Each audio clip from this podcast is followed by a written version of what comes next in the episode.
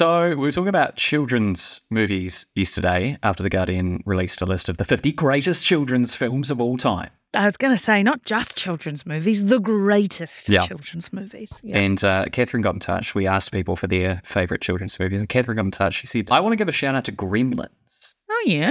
You ever seen Gremlins? Nah. Ah, okay. Specifically, Catherine goes on to say, the scene where the mum discovers evil greenies eating her gingerbread men. She doesn't run, she doesn't scream, she picks up a knife. No, two knives. and picks them off. One in a blender, one in hand to hand combat, Wow. one in the microwave. Man, she was tough. She was awesome. She was a rare and powerful slither of woman power for me.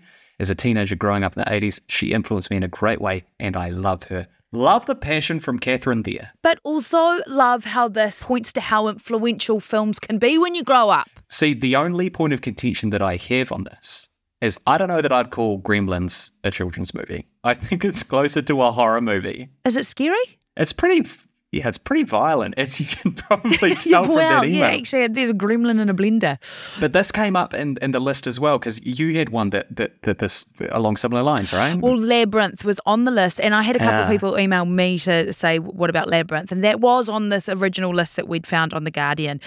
I, I, I would Labyrinth not call that a children's film either. That's not a It's pretty- children's film. It's weird. Anyway, um, yeah, keep them coming in, newsable at stuff.co.nz. But uh, let's kick on with the show. This is Newsable. I'm Emil. And I'm Imogen, and this is what's worth talking about. A Kiwi pilot has been held hostage in Papua for six months. So we're in negotiations for his release at. Also, the rapper who shot Megan Thee Stallion at Kylie Jenner's pool party has been handed a hefty prison sentence. And what a sentence that is. We're taking a look at how we got here. The end of the FIFA World Cup is drawing near. So, what sort of impact has the competition had on our economy? Plus, banning cell phones in schools has people fired up. So, we're going to chat a wee bit about it. We've got all that coming up in a moment here on Newsable. Newsable takes time and resources to produce. Please support our mahi and visit stuff.co.nz slash support. Six months. That's how long a New Zealand pilot has been held hostage in the jungles of the Indonesia province of Papua. Marking the date, Chris Hipkins urged the West Papua Liberation Army to free Phillip Mehrtens, who was kidnapped back in February after he landed on a remote airstrip to drop off passengers. Stuff's reporter Nadine Roberts is in contact with the Liberation Army and has been covering the story since it very first broke. Kia ora, Nadine. Kia ora. Have you heard from the West Papua Liberation Army recently? Well, yes, I have actually. I was talking to Sebby Sambom, who is the kind of the speaker for the army on Wednesday. Although we have some translation difficulties, he was able to enunciate that Mehrtens, we believe, is still alive and well. But he did say he is getting frustrated and, you know, is finding it really difficult to be away from his family. Do we know any more about how Phillip is is doing? Basically, the only thing he could tell me was that they were feeding him organic food.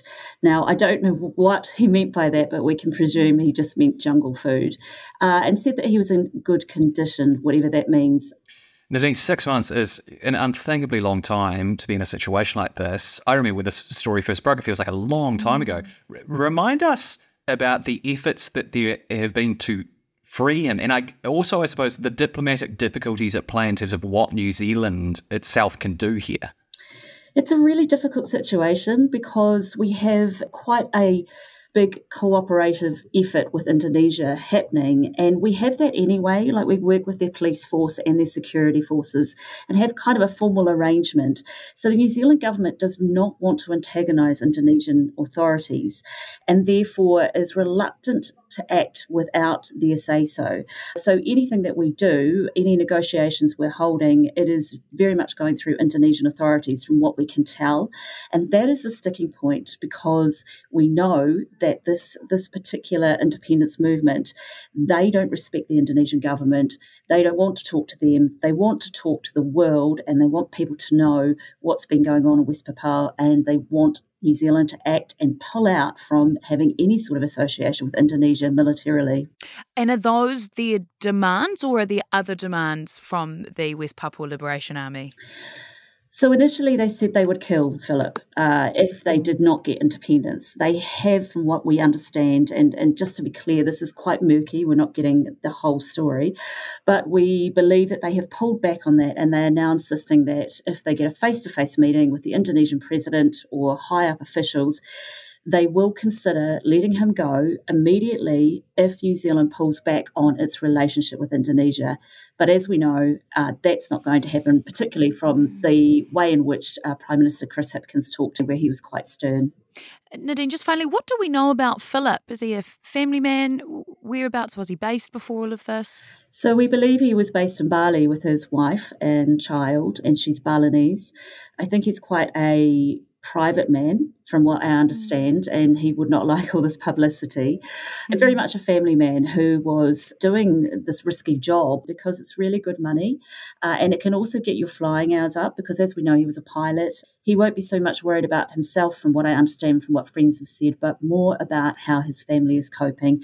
And he has relayed that in a previous video message that his entire concern at the moment is about how they're getting, you know, putting food on the table. It's a really interesting story story and we'll follow it throughout. Nadine Roberts, thanks very much for your time today. Thank you.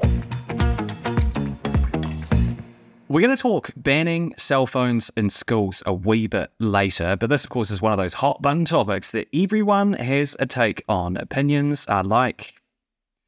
Anyway, get in touch with yours. You can find us on Insta or TikTok. Just search up Newsable NZ, and you can also email us newsable at stuff.co.nz. Emil, I know how you love long running, acrimonious US court cases finally reaching their conclusion after years before a court. It's possibly up there with uh, your favourite genres of story, on Newsable, right? I never get sick of it. We'll say no more because today you're in luck. Canadian rapper Tory Lanez has been sentenced to 10 years imprisonment for shooting US rapper Megan Thee Stallion in the foot at a party at Kylie Jenner's house in 2020.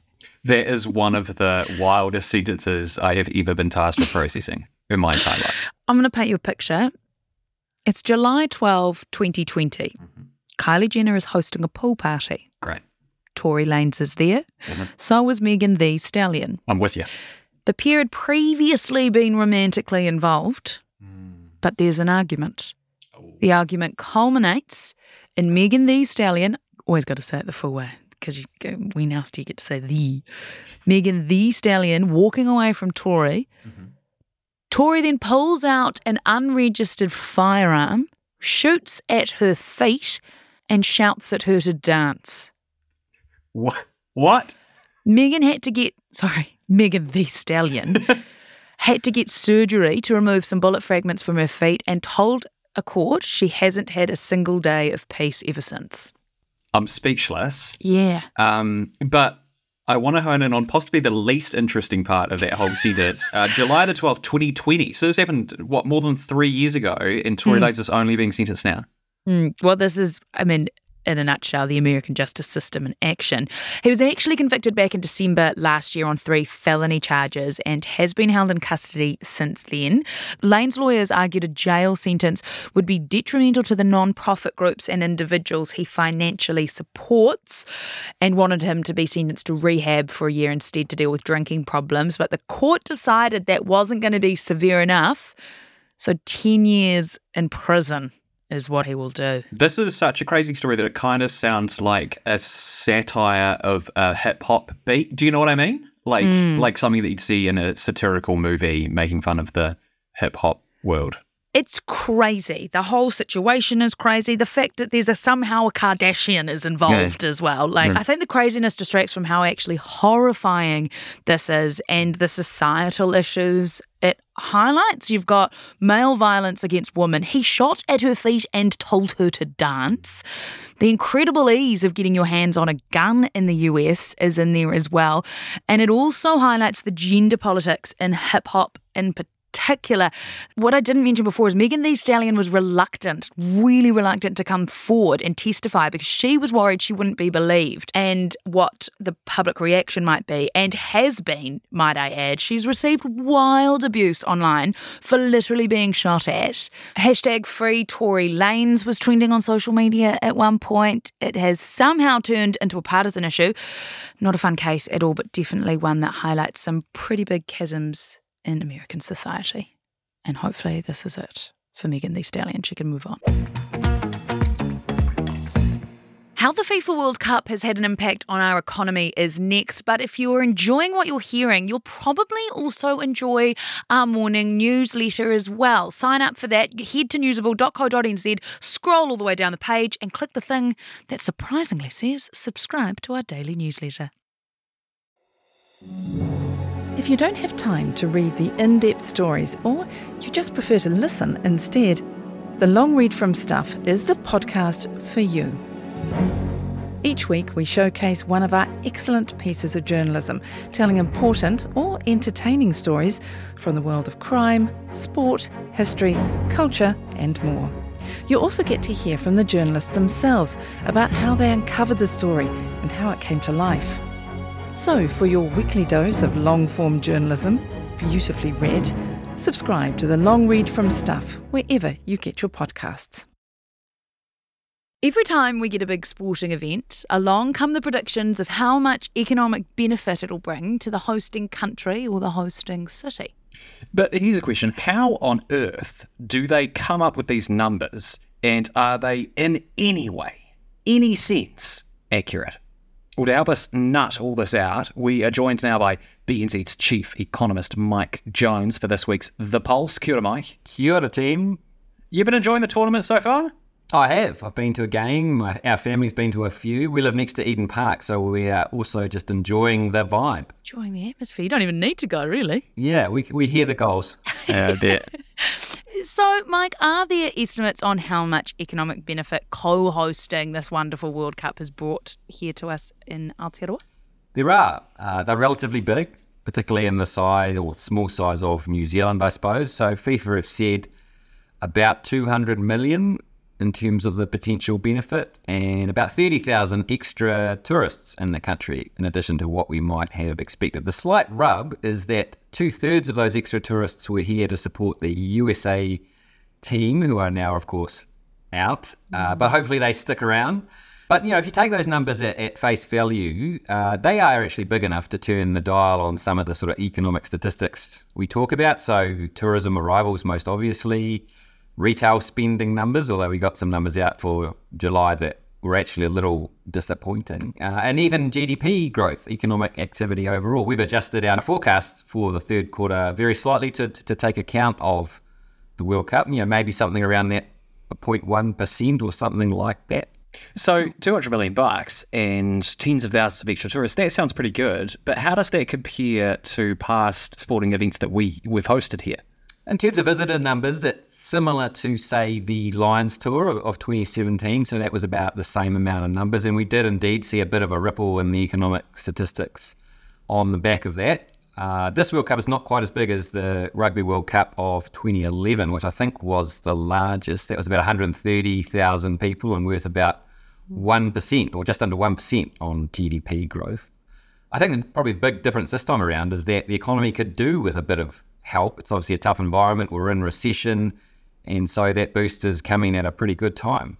Does any official work go into seeing if those predictions are correct? That 200 mil is a prediction, right? Or an estimate? Yeah, it's an estimate. And look, sporting events have a fairly checkered track record of overstating potential mm. benefits for uh, the economy. And I think there's a couple of reasons for that. One is spending and, and activity gets counted that may have occurred anyway, particularly local spending. And oftentimes, what you find is spending just gets kind of reallocated from somewhere else rather than creating new activity. The interesting point is that our women's football World Cups buck the trend of overstatement. The last two uh, in France and Canada uh, actually exceeded the uh, initial initially estimated effects. And I guess sort of in the background this is it, it, it's not just about the money benefits to hosting an event like this, is it? It's sort of it's the national pride in having your country in front of the world. There's all of that. I mean, the economic statistics uh, are obviously important, but they can be uh, a little cold. They don't take account for the, the well-being, feel-good type of vibe that we all get from this. And I think there's been plenty of that to go around this time around. My kids, I know, are, are out in the backyard playing football a lot more than they otherwise would, and I'm pretty sure that won't be counted in GDP growth. Our favourite money guy, Mike Jones, thank you so much for joining us. Thank you, team. I think you're conflating a whole bunch of issues. Don't want to be held to account no, I- on what- rising child No, abuse numbers. you can manipulate crime statistics. I promised I wouldn't ever talk to you about gotcha journalism. Hang into the National Party's No, attack line there. no, but that I think Chris that- It would be a resignation offence if I didn't deliver tax reduction. Yeah, yeah we're, I'm not worried about it at all. nothing That's what iffy in there. That sits with you perfectly fine. That's what we're that's what we're focused on. Whatever happens in politics, the weird, the wonderful, the important, the thought provoking, we got you. Listen to Tova wherever you get your podcasts. Time to address cell phone chat. It's a polarizing issue, it's fair to say. It's certainly got everyone talking. So, this, of course, is the National Party. They've announced that they would have a policy if they were to get into government that would ban cell phones from schools. Yeah. School schools already have cell phone and classroom bans. My understanding of this is, is that it would sort of be, I mean, it's in its infancy, but it would sort of be like formalizing a nationwide ban on, on cell phones in classrooms. Difficult to see how it will be implemented, gotta say. This is what I mean. Schools already have bans on cell phones. Maybe not all schools, that's fine. But, you know, where it's a problem, it's kind of already been addressed. Yeah, I don't I don't remember having my phone taken off me at, at school. But then again, of course, I was goody two shoes who has never used his phone Okay. in class, as you know. Um, I definitely used my cell phone in class, but I got caught because I was texting mum my science test result. I remember it. I remember it like it was yesterday. So you got caught for very honourable reasons and you were just keeping your mum updated. I was just letting Nikki Wells know how I'd gone. But the shame. So schools have processes in place. Policies like this have been introduced in, in other places. I think uh, Victoria in, in Australia, they've had one since 2020, and I think a bunch of other Australian states are bringing them in as well. And I think the Netherlands has one too, where they have to like drop their cell phones off in a location at the start of school day, and then they get them back at the end. That sounds mysterious. Yeah, yeah. We. Yeah, what about illnesses Yeah. on the day? What about Emergencies. I, I mean, I'm not going to be dramatic here, but in the last few weeks alone, a couple of schools have gone into lockdowns, right?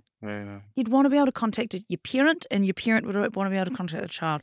It, and also, it just feels weird coming from a government. It, I feel it like does. schools, That's the thing, eh? That's the thing. schools just do their thing, Yeah. which they already do. Yeah, there are don't actually. know. I think there are schools. I think uh, Hillmorton in, in Christchurch has a, a formalised cell phone ban as well. But Mm. um, you're right. I, I mean, it's difficult to see how it could be effectively implemented. Get in touch, let us know. Do you want to ban cell phones in schools? Do you support texting in class? Live tweeting algebra. Yeah. boil it right down to that. Get in touch on Insta and you'll remember you can always email us as well, newsable at stuff.co.nz. But that is Newsable for today. I'm Imogen Wells. and I'm Emil Donovan. Thanks very much for listening, and we'll be back tomorrow. Catch you then.